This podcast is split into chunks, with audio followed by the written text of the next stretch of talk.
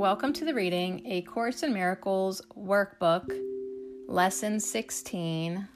I have no neutral thoughts. The idea for today is a beginning step in dispelling the belief that your thoughts have no effect. Everything you see is the result of your thoughts. There is no exception to this fact.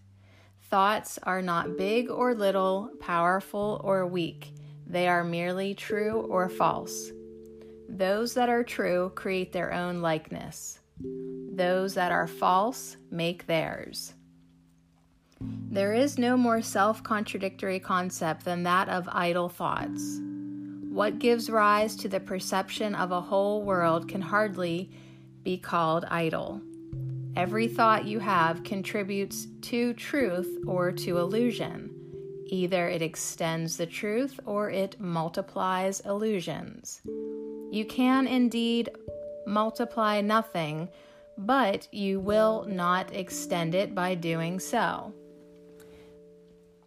Besides your recognizing that thoughts are never idle, Salvation requires that you also recognize that every thought you have brings either peace or war, either love or fear.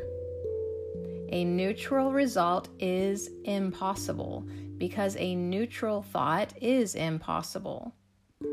There is such a temptation to dismiss fear thoughts as unimportant, trivial, and not worth bothering about that it is essential you recognize them all as equally destructive, but equally unreal. We will practice this idea in many forms before you really understand it. In applying the idea for today, search your mind for a minute or so with eyes closed and actively seek not to overlook any little thought that may tend to elude the search. This is quite difficult until you get used to it. You will find that it is still hard for you not to make artificial distinctions. Every thought that occurs to you, regardless of the qualities that you assign to it, is a suitable subject for applying today's idea. In the practice periods, first repeat the idea to yourself and then, as each one crosses your mind, hold it in awareness while you tell yourself the thought about blank is not a neutral thought. That thought about blank is not a neutral thought. As usual, use today's idea whenever you are aware of a particular thought that arouses uneasiness. The following form is suggested for this purpose.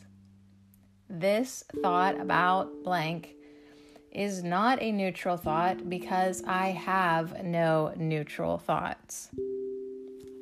Four or five practice periods are recommended if you find them relatively effortless.